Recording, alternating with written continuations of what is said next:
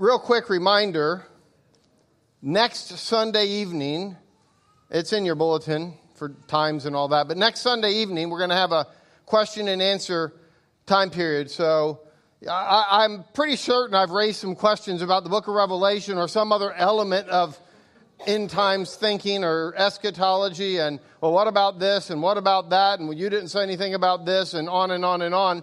And so we're going to allow you to answer, ask those questions. Now, as far as the answers go, Ryan and I reserve the right to plead the fifth. And uh, so, you know, we just, you know, I, am going to remain silent on this in grounds that it might incriminate me. Uh, but no, we'll, we'll, do our best to, to kind of point you in a direction there.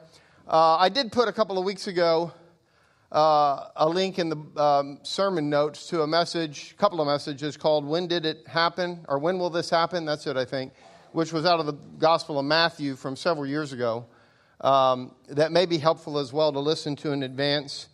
Um, but um, uh, anyway, so those are on our website. If you search under the uh, sermon in the sermon archive for uh, uh when will this happen, um, you should be able to find part one and part two of those messages.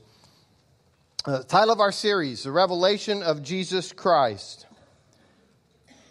The Heavenly Throne and God's Kingdom Come is the subtitle for this message.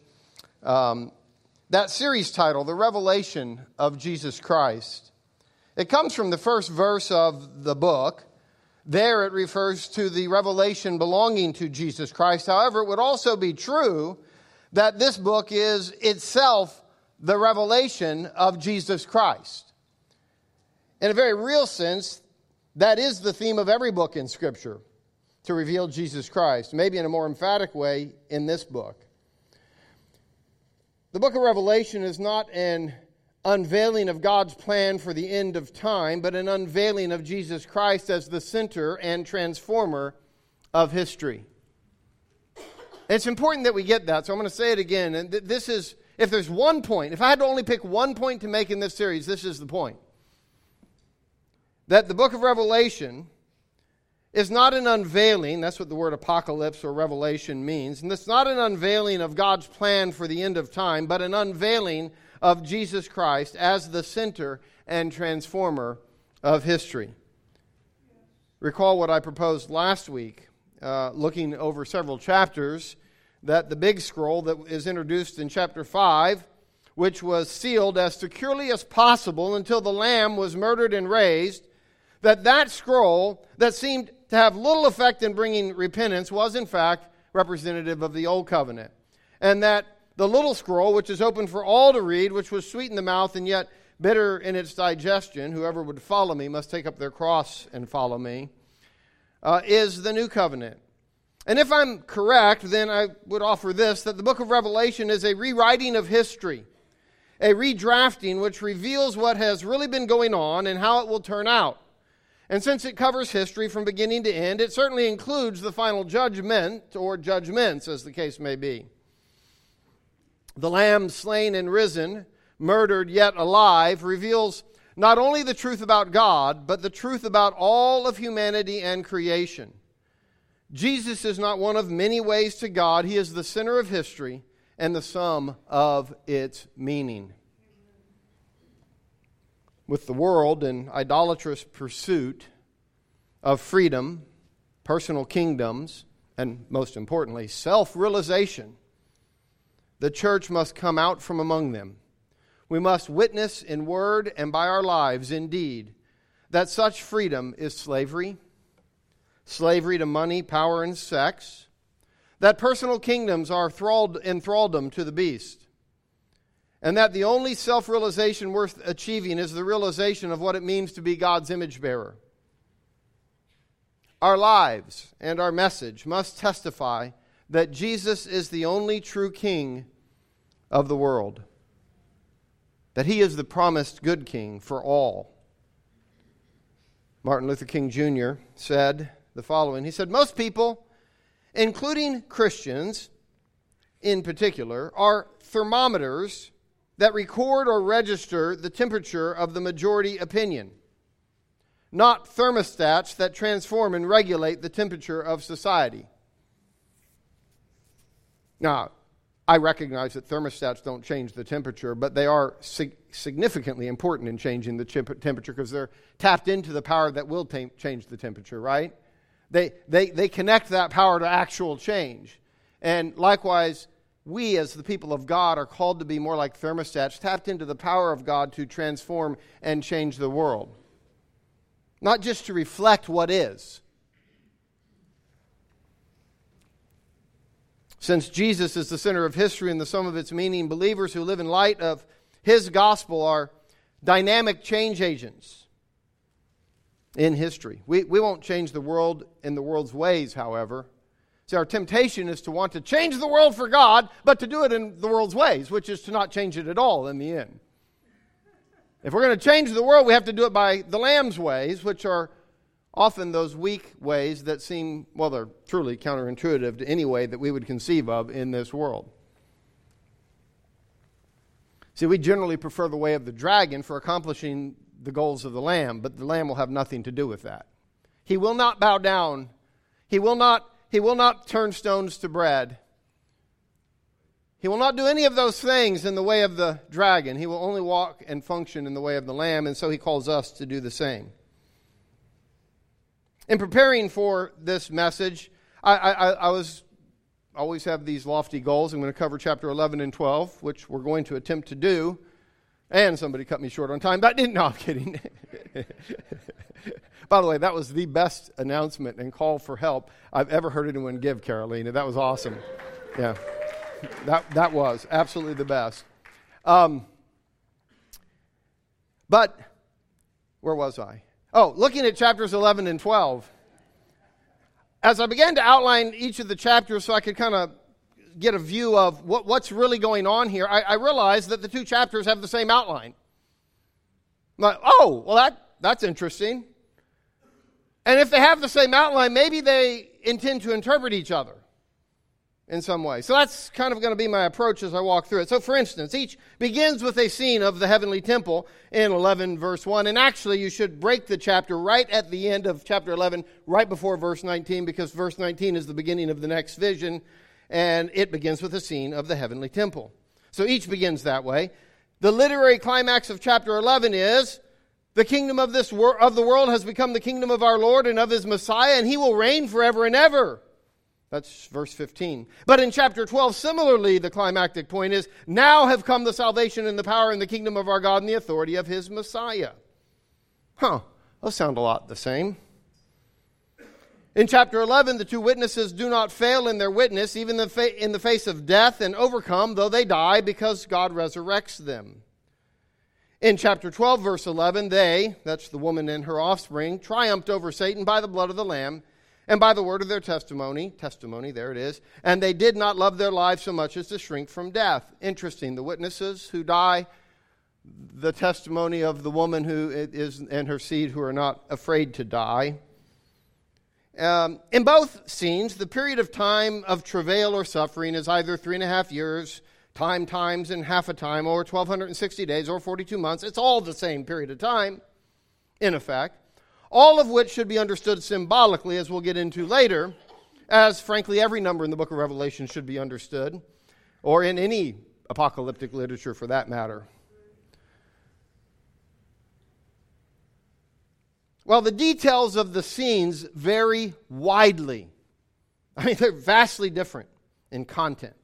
If you take the, them a bit out of focus, kind of like looking at an impressionist painting. You know, you've got realist painting. You know, the realism. It's going to look like the real thing. It's it bores me, but impressionist paintings, I love them because you look at them and you know what they're painting, but yet they do it without filling in all the details. So if you take the, the details of each of those chapters and you just kind of turn the focus out to where it's not quite clear, they look like the same picture though they're vastly different in detail. We're going to explore these chapters under four headings. Uh, first, God's temple and witnesses. Second, the seventh trumpet and kingdom inauguration. Third, God's temple, a woman and a dragon. Fourth, cosmic battle and kingdom inauguration. So let's begin under the first heading God's temple and witnesses. And we'll read uh, Revelation 11, verses 1 through 13. Actually, I'm going to start by reading verse 6, and then we'll, we'll cover the rest of it in a moment. I was given a reed like a measuring rod and was told, Go and measure the temple of God and the altar and its worshippers, but exclude the outer court. Do not measure it because it has been given to the Gentiles.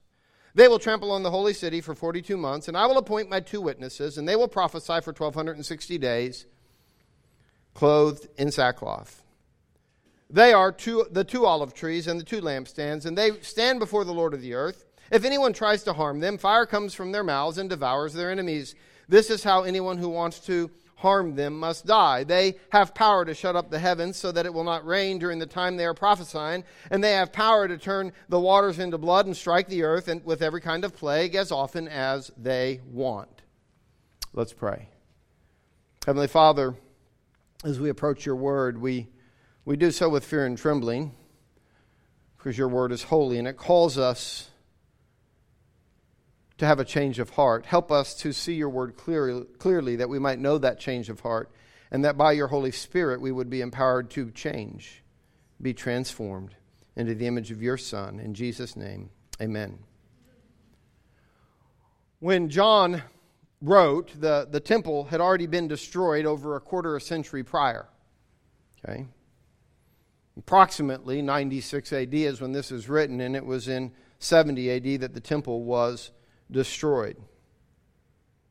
So, what temple is John measuring? Now, some, to be sure, based on these verses specifically, date the book to sometime in the late 60s because obviously John's measuring the temple. It wasn't destroyed yet, so it had to be dated in the late 60s. There's a certain logic to that. The only problem is, is everything else points to a later dating of the book. Okay?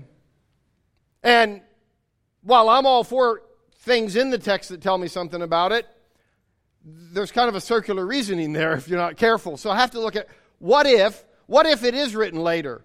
Then what temple would he be measuring? And if I find a good answer for that in Scripture, and since all the evidence points there, I, I would say we should go with the later the later dating, which I, I do. It took me a while to be convinced because I was persuaded by this argument for a season.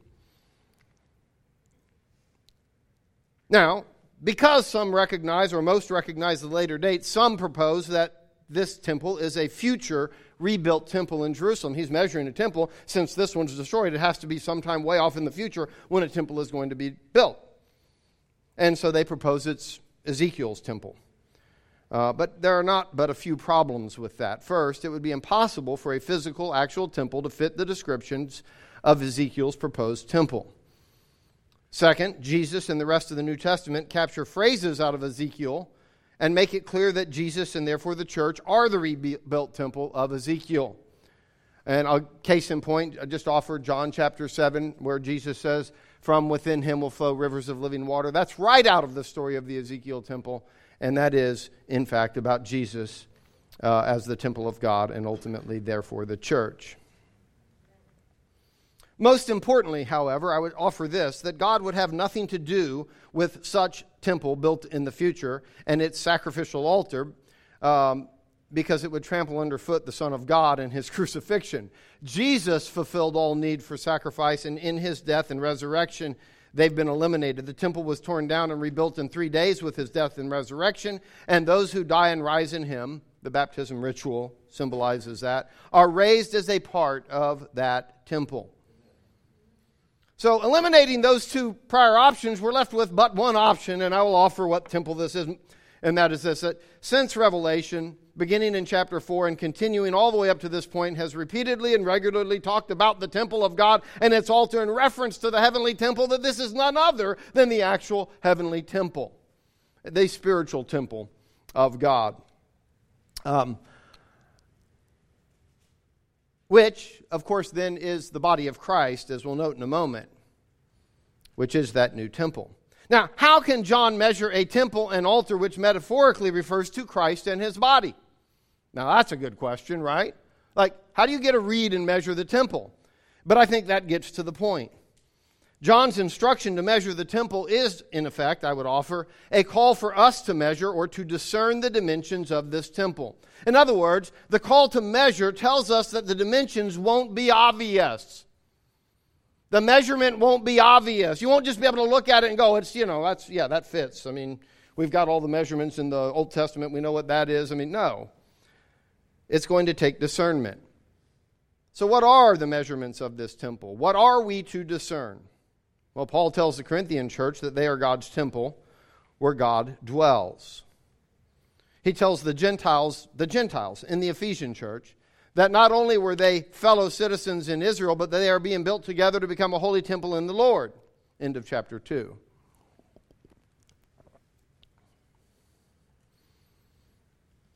Just after Paul defines the mystery of the gospel uh, in chapter 3, uh, or, or just after his saying that they're part of the temple, he defines the mystery of the gospel, saying that through the gospel, the Gentiles are heirs together with Israel, members together of one body, sharers together in the promise in Christ Jesus. So the measurement of the new temple is Jew and Gentile brought in through Jesus Christ to make the holy temple of God the dwelling place of God by his Spirit. Now, this truth may seem humdrum to us, but it was mind altering for a first century believer that Jews and Gentiles were now being brought together. The wall of hostility, Paul tells the Ephesians, has been torn down. Believe me, we all understand what walls are, of hostility are. You've got relatives and former friends that you have walls of hostility with. Don't ask me how I know. But this was a real and present danger for them that they would just maintain those walls of hostility. So we have to discern, we have to measure, as John measured, and realize who this temple truly is. It's measured in Jesus Christ and for all who are in him. But then that raises the question that who are the Gentiles or the nations? The ethne is the Greek word in verse 2 that trample the holy city. If you're saying the temple is Jews and Gentiles who believe in Jesus, then who are the Gentiles, the ethne, who trample the holy city. Well, they're the unbelieving, wicked peoples of the world, whether they're Jews or Gentiles. Doesn't matter. You see, Paul also told the Ephesians in chapter 4, verse 17, he says, that you should no longer live as the Gentiles do. Now, who is he talking to? A bunch of Gentile Christians? Saying you can't live like Gentiles do, as if they weren't Gentiles, because they aren't. They've been brought in through Jesus Christ. Paul actually took the things he said seriously. even if we often don't.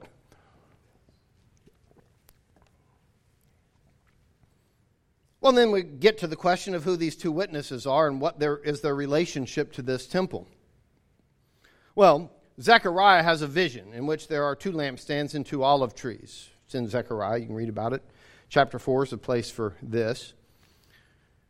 Uh, and his, his whole vision was about the temple that was being rebuilt in his time. So there's a correlation, there's a connection of theme that's going on here. Um, and the, the spirit in that heavenly temple, or in that rebuilt temple, there were lampstands and there, there were olive trees, if you will, in his vision anyway about it. And the, the purpose of a lampstand, uh, the spiritual purpose, is to put light in a place such that it can be seen. In other words, if you remember Jesus said, you hide it under a bushel, right? Nobody can see it. We got the kids' song. What's the point? No, I'm going to let it shine. How do you let it shine? You put it on a lampstand so that it can light the whole house. That's the purpose of the lampstand. And, and so it has to do with our witness. We are to be the light of the world, a city set on a hill. Okay?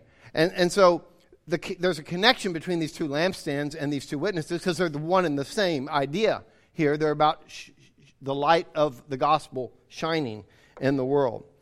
Uh, the seven churches in the first part of Revelation, we're told are the seven lampstands because why? The very purpose of the existence of the church, of this local church, of any church, is to be a light to the world, to bear witness to the inbreaking kingdom of Christ in word and deed. There are two witnesses because everything had to be established by the testimony of two or three witnesses. So, the minimum standard for a, testimony to be valid, a witness, word witness and testimony are from the same Greek word. But the very purpose of, of a, a, for a testimony to be valid is that there had to be two witnesses. That's a minimum requirement. So if, if there's no other reason for why there are two witnesses, that's the main reason. I mean, that's certainly a key reason. Now, if I'm going to go beyond that and say, is there something else to these two witnesses? I, I would suggest that maybe it's, and particularly because of the context, that the two witnesses are the witness of both Jews and Gentiles in Christ to Christ's reign. Okay. We see that throughout the New Testament, this first to the Jew, then to the Gentile, this sort of distinction of them coming together. In other words, the unity of the church, the walls of hostility have been broken down, and when we live in that reality in Christ, it, it, it only confirms and adds to our witness. But it's going to be trampled. The, the, the temple, the outer courts are going to be trampled, or the holy city rather, for 42 months. Now, the holy city in the book of Revelation is the what? The New Jerusalem, not the physical land over in the Middle East. Okay? And, and so if the New Jerusalem is going to be trampled, who's the New Jerusalem? What's the bride of Christ? We all know these things, right? So, if the bride of Christ is getting trampled, it kind of correlates to all the other places where we find out that there's suffering, that there's difficulty, that there's um, travail, if you will, during that same period of time. Well, what is this 42 months or 1260 days? Well, I'm going to say a lot more about it in chapter 12 when we get there, but for now, I'll just add this. Richard Bauckham did an extensive survey of the use of numbers in the book of Revelation. He's, he's a reputable scholar. He's not just some wingnut out there talking about numbers, so it's probably worth noting that. But he offered that square numbers, such as 144, 12 times 12, it's a square. Um, they're connected to God. That triangular numbers, such as 666, are connected to the beast and that rectangular numbers. Now, this is all geometry, so if you don't understand it, I'm sorry, but it's simple enough when you just understand rectangular is length times width, two different measurements, one time the other, not the same, not a square, that they are ambiguous. If that's the case, well, 1260, uh, 42 are both rectangular numbers. In other words, don't press for literalness. They're, they're ambiguous numbers that represent a period of time. Okay? I think there's much to that. And other scholars have connected it uh, to why that would be the case because of Daniel and how it's used, and, and, and so there's a lot that would support that idea. If, if anyone tries to harm them, we're told, fire comes from their mouths and devours their enemies. Now, that idea captures something from Elijah's ministry. Ahab had died, wicked King Ahab. Ahaziah ascends the throne as yet another wicked king. I mean, at this point, the king of Israel was the king of Babel because they were just as wicked to their own people. I mean, Babylon was within Israel. Ahaziah falls and injures himself, so he sends men to consult with the false God to see if he's going to get better or not. And Elijah interrupts them. He's told by the Lord to go interrupt them. So he interrupts them and tells them, I tell you what, you send a message. You don't need to go all the way. I'll, I'll, you can send a message back to your, your master, the king, and tell him that he's going to die because he consulted a false God instead of the true God. Well, needless to say, that didn't make the, the king happy. Well, you guys get back so soon for? Oh, well, we met this guy that told us you're going to die. yeah, who is it? Elijah? Yeah, I figured. So he sends a, a, captain of 50 men, a, commander of 50 with an army, you know, 50 to go and, and to deal with uh, Elijah. But Elijah is up on a hill, and the commander comes up the hill to say, okay, you need to come down, and, and we got to deal with you. He's like, if I'm a man of God, as you say, then would fire fall from the sky and destroy you? And boom. And, um, well, Ahaziah sends another 50 men, and, you know, you get the point. This, this isn't going well for them. Um, but but here's, here's the thing to know Elijah did nothing violent. Fire did not literally come from his mouth and consume these people. No, not at all, in fact. Elijah essentially prayed, Let it be that if I'm a man of God, that this would happen. When, when the people rejected Jeremiah, the prophet, the weeping prophet. I always liked that I was named after, because my name derives from Jeremiah, and, and, and uh, I always liked that I was named after a prophet until one day I realized he was a weeping prophet, and I'm like, yeah, I could have picked a better one, you know, guys. maybe, maybe, maybe another. But The Lord tells him when, when the people are rejecting his message, I will make my words in your mouth a fire, and these people the wood it consumes. So you have another reference that's picked up there in that revelation idea, all connected with Elijah as well. Now, again, this did not happen literally, but his words in this case brought judgment on them. They, they weren't consumed by fire in the case like Elijah's was, but figuratively that happened. Listen, these witnesses are speaking the gospel. And the gospel brings judgment either judgment on our sins or the news that Christ bore our judgment and, and now relates to us apart from our sin. See, proclamations of judgment are interesting. In the book of Revelation, throughout the Bible, this applies to both. Have you ever seen, you know, a, telescope that, you know, you expand it out and then you can, can, you know, pull it back together, you know? Imagine one where the, the, you know, it's not two pieces or three pieces, but it's like a hundred pieces.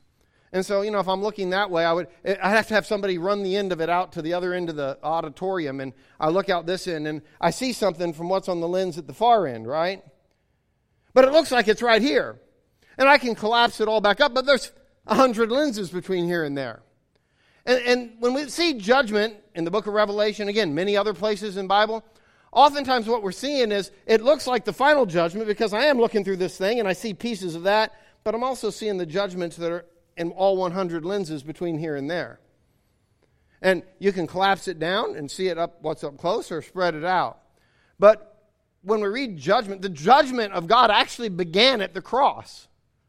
God's judgment that he promised in the Old Testament began at the cross where he poured out the judgment on humanity in Jesus Christ, who bore it in our place because he became a man and bore the, the, the wrath that was due to man. That's the beginning. But for all who reject that, there's all the, the lenses beyond that as well. But for those who accept that, that's the end of judgment, the consummation of history for us. And so that is part of our message. But the gospel always has mes- an aspect of judgment in it because it, it, it, it starts with the point that we are sinners. The fire from these witnesses' mouths is no more literal than the sword from Jesus' mouth. It shows what is really happening when we pray. When we pray, God is going to work and dealing with judgment on our enemies. And we pray that the first line of judgment is that He forgives their sins in Jesus Christ who bore their judgment. Amen? We pray for our enemies. But if they refuse that, there's going to be something else. And we, it goes on to describe how they also have this power of prayer, like both Elijah and Moses had to bring plagues and so forth. But again, it's an aspect of the power of prayer that's ultimately being described there. Let's pick up in verse 7, if you will.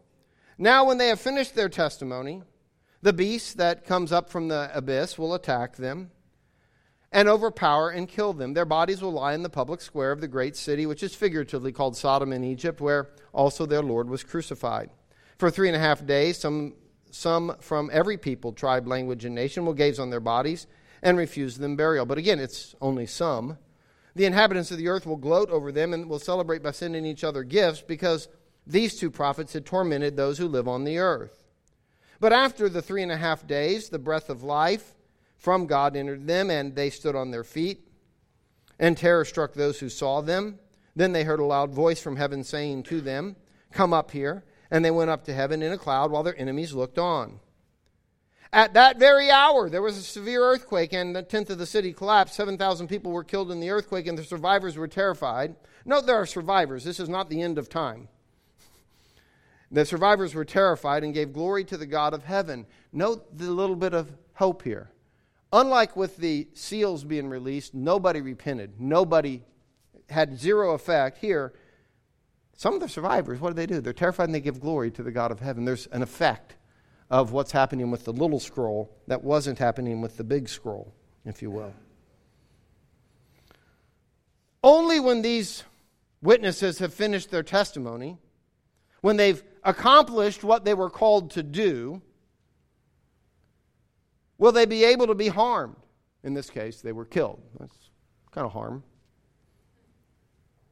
The beast, which is fascinating, the beast kills them, but, but he's not introduced until chapter 13. We haven't really gotten there. He's mentioned one other time prior to this, but no, again, no explanation of who he is or where he came from.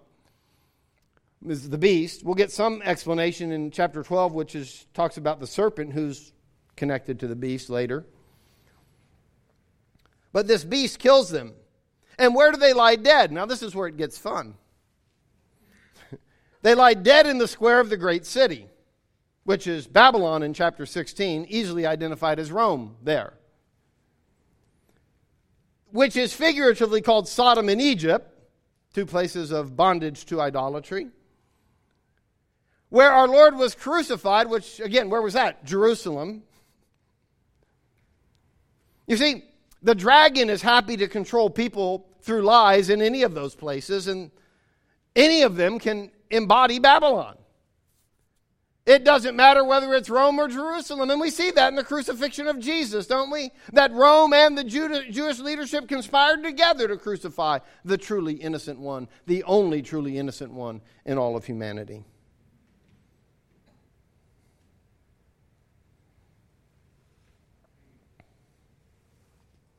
And by the way, Babylon can be in churches just as easily as it can be in any other civic um, gathering, in any other politic, if you will. We, all remember the um, famed Russian interference of 2016 in the presidential elections, right? Um, most Americans believed it was true. However, their belief was that the Russians were trying to get their candidate's opponent uh, elected. In other words, the Russians are bad guys. Yes, they're interfering in our elections, but they're just trying to get the other guy elected, so you better vote for our guy because the Russians want the other guy, or gal, as the case may be, depending on which one you are supporting, elected, right? Turns out the Russians are a little smarter than that. And I think they're a little bit like, in this case, the dragon who is happy to control people through lies in any, anywhere. Uh, in 2017, federal lawmakers released 3,000 sample ads, and one of them just, well, it's a couple of them, but they, they illustrate well what the Russians were doing, I mean, in all of this. On one Facebook page, they organized a rally promoting Texas secession from the Union with images of guns and barbecues, and they, centered the, they called for a rally centering on Stop the Islamification of Texas. Okay? So that's one of their ads. Okay? On a separate page, Facebook page, this one, for United Muslims of America, they organized a counter protest calling for a rally to save Islamic knowledge at the same place. In other words, let's get two groups of people at the same spot and get them fighting with each other. And convince them that the other people are out to destroy them, that they are the enemy, that they are the problem. You see, the Russians don't give a whit which person gets elected in any of our elections, and if you think that's the case, you're falling into their delusion. All they care about is getting us fighting so they can destroy us. That's a lot like the enemy. And by the way, it's not just the Russians. I'm sure we do it in other places too. I'm, you know, plenty of that going on in the world. I'm not picking on the Russians. I'm illustrating how evil works through lies. The enemy would love to deceive Christians into thinking that something other than the gospel is our project, that something other than the kingdom of Christ is what we are here to save and protect. Because the minute we do, then any enemy of that other thing suddenly becomes our enemy. And if you look at the worst atrocities in human history, they all begin practically, I'm sure there's an exception, by convincing people that some other group of people is out to get them.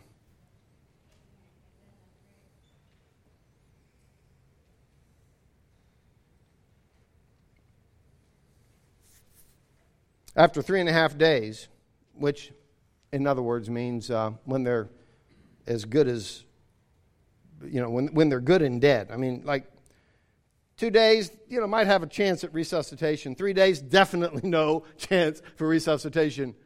Four days, they rot and stink. Well, three and a half days, they're good and dead. They're, they're no chance for resuscitation. This is resurrection, not resuscitation. You see, you can't really kill them because Jesus, the living one, is the living one. He is, was dead, but check it out, he's alive forever and ever we're told in chapter 1. He has the keys of death and Hades. Now it's time for judgment, but notice the difference. With the first scroll, when the plagues were done, we read that they did not repent, but here we read the rest were terrified and gave glory to the God of heaven. There's a change, there's a turning. So a trumpet sounds. Verse 15 the seventh angel sounded his trumpet, and there were loud voices in heaven which said, The kingdom of the world has become the kingdom of our Lord and of his Messiah, and he will reign forever and ever. And the 24 elders who were seated on their thrones before God fell on their faces and worshiped God, saying, We give you thanks, or we give thanks to you, Lord God Almighty, the one who is and who was, because you have taken your great power and have begun to reign. The nations were angry, and your wrath has come. The time has come for judging the dead and for rewarding your servants, the prophets, and, and your people who revere your name, both small and or great and small, and for destroying those who destroy the earth. In the book of Numbers, when the Israelites went into battle, if they were losing the battle, they were told to sound the trumpets and that God would hear the trumpet and remember them and rescue them. Well, these trumpets in Revelation are truly a call for God to come and rescue his people. Indeed, that's what we see happening here. And I wonder if the seven trumpets might, might echo the seven trumpets in the, from the account in Joshua 6, where God told Joshua as they're going to go into the promised land, as the, the kingdom is going to come and actually be established, if you will, where he, he tells them to have seven priests carry each a shofar, so seven shofars altogether. A trumpet is actually you know, if you've seen the ram's horn shofar. That's what we're talking about here in trumpets. It wasn't like we see, you know, Doc Severinsen playing or something. Um, they can carry these seven shofars and march around the city for seven days. And then on the seventh day, to march around seven times, blowing the trumpets. And then after the seventh time, blow the seven trumpets with a long blast, followed by a shout. And the walls of the city would fall down, and the kingdom of Israel would be established. I wonder, seven trumpets, it's hard to miss that connection. Hard to think that there's not at least an echo there. But interestingly, conquering Jericho was not the consummation of the kingdom, it was a foothold for the kingdom. It was the starting point, the beginning. God's reign had begun, but still had to become a fuller reality, and that might apply to our text. Note the words of the 24 elders You have taken your great power and have begun to reign. I'm not sure this is when most people think it is, as if it's at the end of time. I think it's at the ascension of Jesus Christ when he had begun to reign until all enemies are put under his feet. We'll see if that bears any connection in chapter 12. If the parallel will help us see that, we'll see. The language is like that of the Psalms, which declare God's reign. They don't declare God's reign because all is well. They declare God's reign because they know by faith that God's reign will win. and God does reign even when all, all is not well. Yet during that reign, and at the consummation of that reign, there will be times for judging the dead and reward, rewarding his servants and people. Like the, the telescope, all, every lens has a time for judging um, the dead and rewarding his servants and people. Times for destroying those who destroyed the earth which, which ought to cause us to pay maybe a little bit more attention to how our greed and consumption may be destroying the earth. And evidence where we might be following the beast and not God's king. I mean, I've actually noticed because Christians have so tied their allegiance to their political party and the ideologies of their political party, unfortunately, that some Christians actually gloat over things that harm the environment because they're not going to be they're not going to be taken bondage by the environmentalists. Well, yeah, but God's going to destroy those who destroy the earth, so you better figure out what you're doing about that. I mean, he actually cares about the place he created. And if we go back to Genesis chapter 2, he told us to take care of it.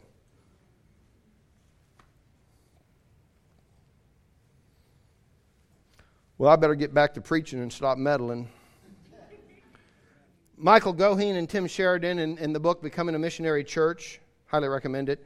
Um, it's not an easy read, but it's a good read. Um, they wrote this God's kingdom is about the power of God breaking into history to restore the whole creation. It is restorative and comprehensive, but it is not yet fully here. There remains a battle with the powers of evil for the creation, a battle that will continue to the end. The church tastes of the power of the kingdom and therefore is a sign that points to the kingdom in its life, deeds, and words. Amen. Now, we're going to take nearly as much time with the next part as we did with the first part because we've covered all the main points. But let's look at the parallel story that begins with, a, again, a picture of the heavenly temple. But in a more cosmic description, verse 19. Then God's temple in heaven was opened, and within his temple was seen the ark of his covenant. And there came flashes of lightning, rumblings, peals of thunder, and an earthquake, and a severe hailstorm. A great sign appeared in heaven a woman clothed with the sun, with the moon under her feet, and a crown of twelve stars on her head. She was pregnant and cried out in pain. And as she was about to give birth, then another sign appeared in heaven an enormous red dragon with seven heads and ten horns and seven crowns on its head. Its tail swept a third of the stars out of the sky and flung them to the earth. The dragon stood in front of the woman who was about to give birth, so that it might devour her child the moment he was born. She gave birth to a son, a male child, who will rule all nations with an iron scepter. And her child was snatched up to God and to his throne. The woman fled into the wilderness to a place prepared for her by God, where she might be taken care of for 1260 days. There's that time frame again. The Ark of the Covenant, it begins that the temple in heaven is open and has seen the Ark of the Covenant. The Ark of the Covenant held two stone tablets of the commandments. And on top of it, it was covered with what's called the mercy seat, which was God's throne. It is the heart of the temple itself. The ark in God's temple in heaven is the very throne of God, and it's the covenant which God made by Jesus' blood ultimately that it contains. It's an appropriate scene given the declaration of Christ's reign. And while experiencing this vision of the heavenly temple, John seeing this, there's two more signs that appear. First, a woman, but not just any woman. She's clothed with the sun and the moon under her feet and a crown of 12 stars. Now, I know, guys, when you first get married, that's how you envision your wife, but a little different here. You know? This is reminiscent of, of Joseph's dream. You know, Joseph says, I, I had another dream, and this time the sun and moon and the 11 stars were bowing down to me. His father, Jacob or Israel, rebukes him and asks, Will your mother and I and your brothers actually come and bow down to the ground before you? So, so this woman clearly is representing Israel, if you will. And I think it's true that all scholars agree on that point. There might be a few that don't, some nuanced variation, but pretty much fully agreed that that's who this is, at least at this point in the story. She's pregnant and gives birth to a son. Anyone recognize the son? You know, the one who will rule the nations with an iron scepter? The one who the dragon wanted to kill from the time of his birth through Herod? Uh, Jesus, right? I mean, this is so easy. By the way, this chapter proves that you can't read the book of Revelation chronologically. You can't read it from beginning to end as if it's telling something that happens in that sequence from beginning to end. Because here we are in the middle of the book and we're reading about the incarnation and life of Jesus, death and resurrection. Which might offer that it's actually a retelling of history and pointing to Jesus Christ as the center of history. Amen. Amen. The next sign an enormous red dragon with seven heads, ten horns, and seven crowns on its head. Well, who's the dragon? Well, we're told in verse 9 the great dragon was hurled down, the ancient serpent called the devil or Satan, who leads the whole world astray. Now, what are these seven heads and ten horns? Well, it shows, first of all, a close association between Babylon, the kingdoms of this world, and the kingdom of Satan versus the New Jerusalem and the kingdom of God, because similar language is used later of the beast and Uh, and Babylon and so forth. The message might be simple. Don't get deceived by all the pomp and circumstance of the empire. Don't get deceived by its opulence and supposed peace. The dragon, the ancient serpent, the devil or Satan who leads the whole world astray, that is who is really behind it. I think that's the message. Which is to say, even if most conspiracies uh, that people come up with are false, there is a cosmic conspiracy at work. You know, why does it seem like there's so many conspiracies? Because there only has to be one, and it's spiritual. The rest of them, at least most of them, seem false. There could be a few real ones, but it doesn't matter, though, because Satan is at work behind them all.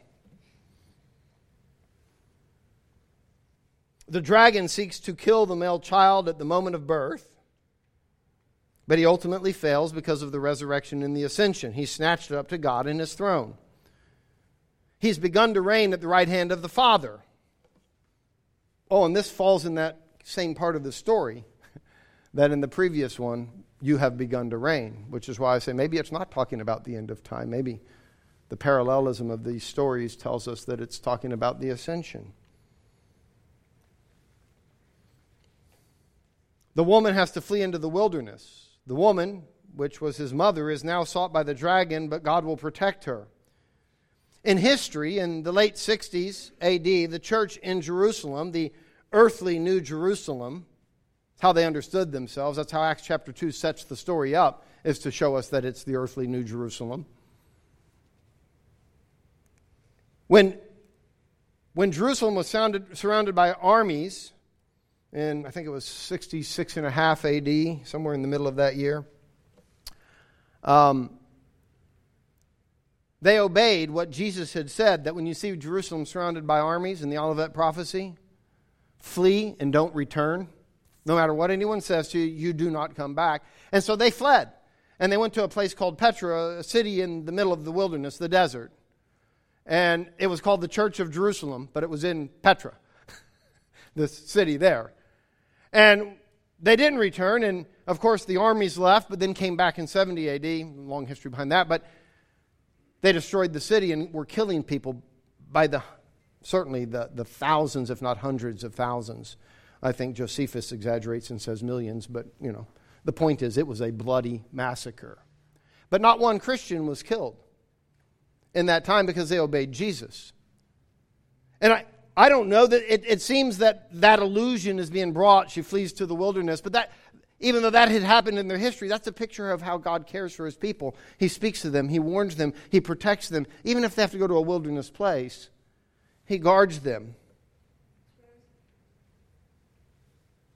Because this woman is Israel, but is the true Israel, which now is post Jesus, the church, which, by the way, isn't replacing, it is the same. It's not a replacement, it's the fulfillment. It's the center of Paul's gospel, that point. And then finally, and I know I'm over, but this is a brief point cosmic battle and kingdom inauguration. Let's read verse 7, read the, the end of that 12th chapter real quick. Then war broke out in heaven. Michael and his angels fought against the dragon, and the dragon and his angels fought back. But he was not strong enough, and they lost their place in heaven. The great dragon was hurled down, the ancient serpent called the devil or Satan, who leads the whole world astray. He was hurled to the earth, and his angels with him. Then I heard a loud voice in heaven say, Now have come the salvation and the power and the kingdom of our God and the authority of his Messiah. For the accuser of our brothers and sisters who accuses them before our God day and night has been hurled down. They triumphed over him by the blood of the Lamb and by the word of their testimony. They did not love their lives so much as to shrink from death. Therefore rejoice, you heavens, and you who dwell in them.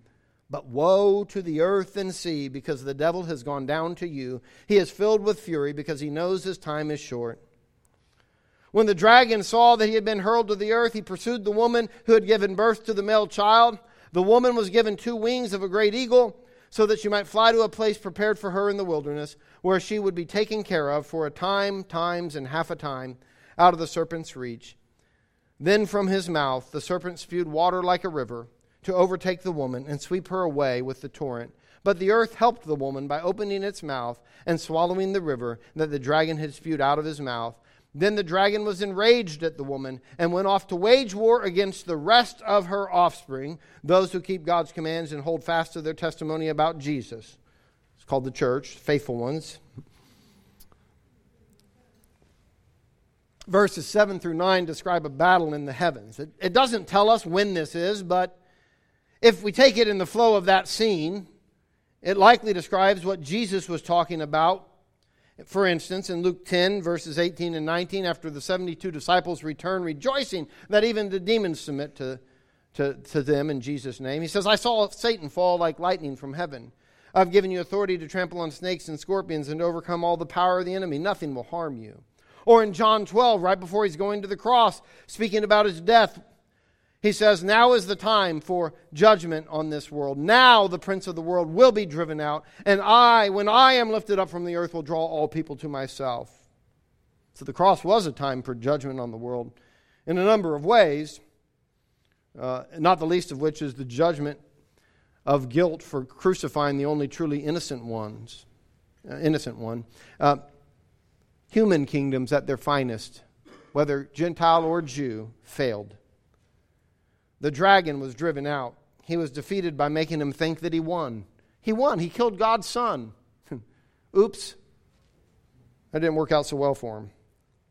As Luke tells the story, remember the story of the, the Gerasenes demoniac? Guy that's got a whole army of demons in him? Legion. That's what that means. They begged Jesus repeatedly, as Luke tells it, not to order them into the abyss. I mean, that, that's the ultimate casting down, is to go into the abyss. It doesn't get lower than that.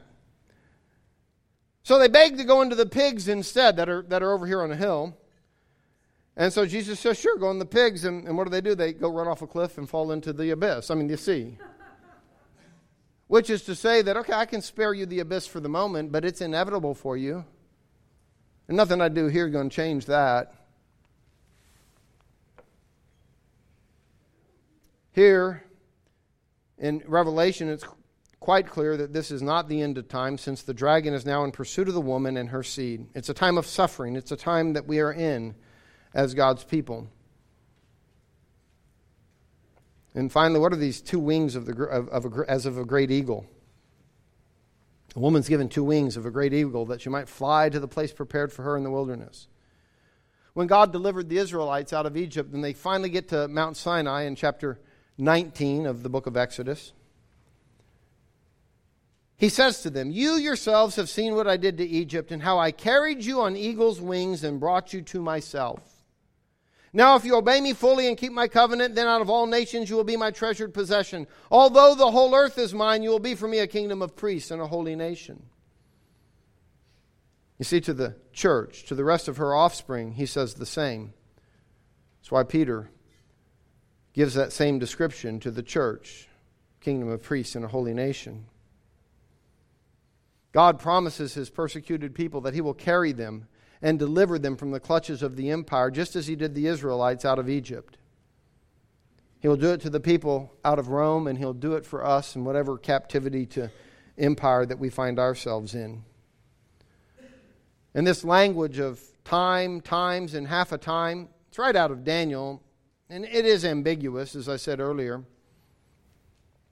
It, it corresponds to the three and a half years, the 1,260 days, the 42 months, Tremper Longman in Revelation through Old Testament eyes explains that it isn't intended to give us exact times, but to say that this time of suffering has a definite end.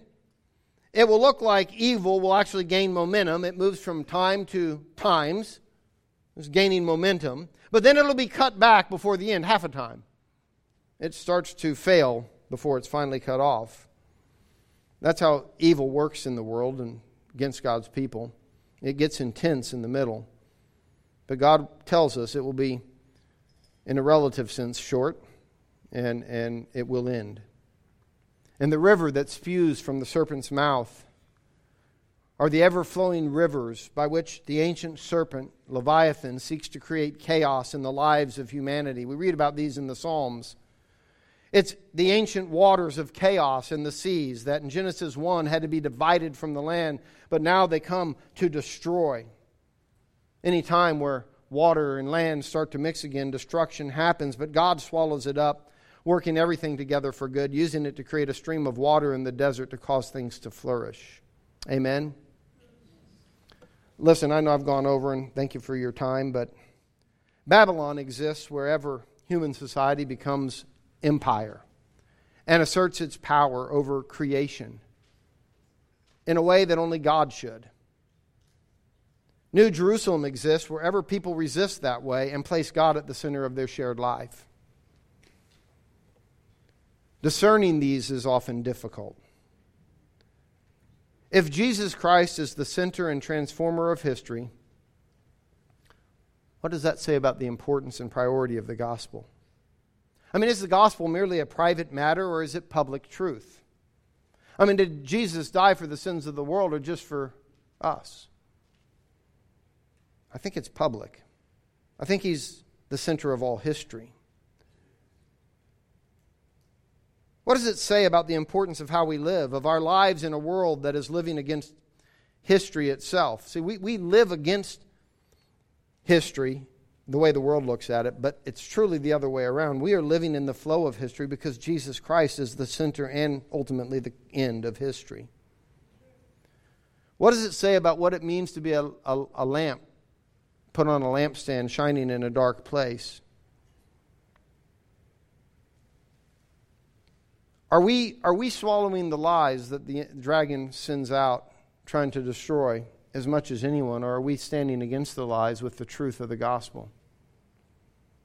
So, all questions we have to think about, contemplate, explore in our own lives. May the Lord give us grace to do so. Heavenly Father,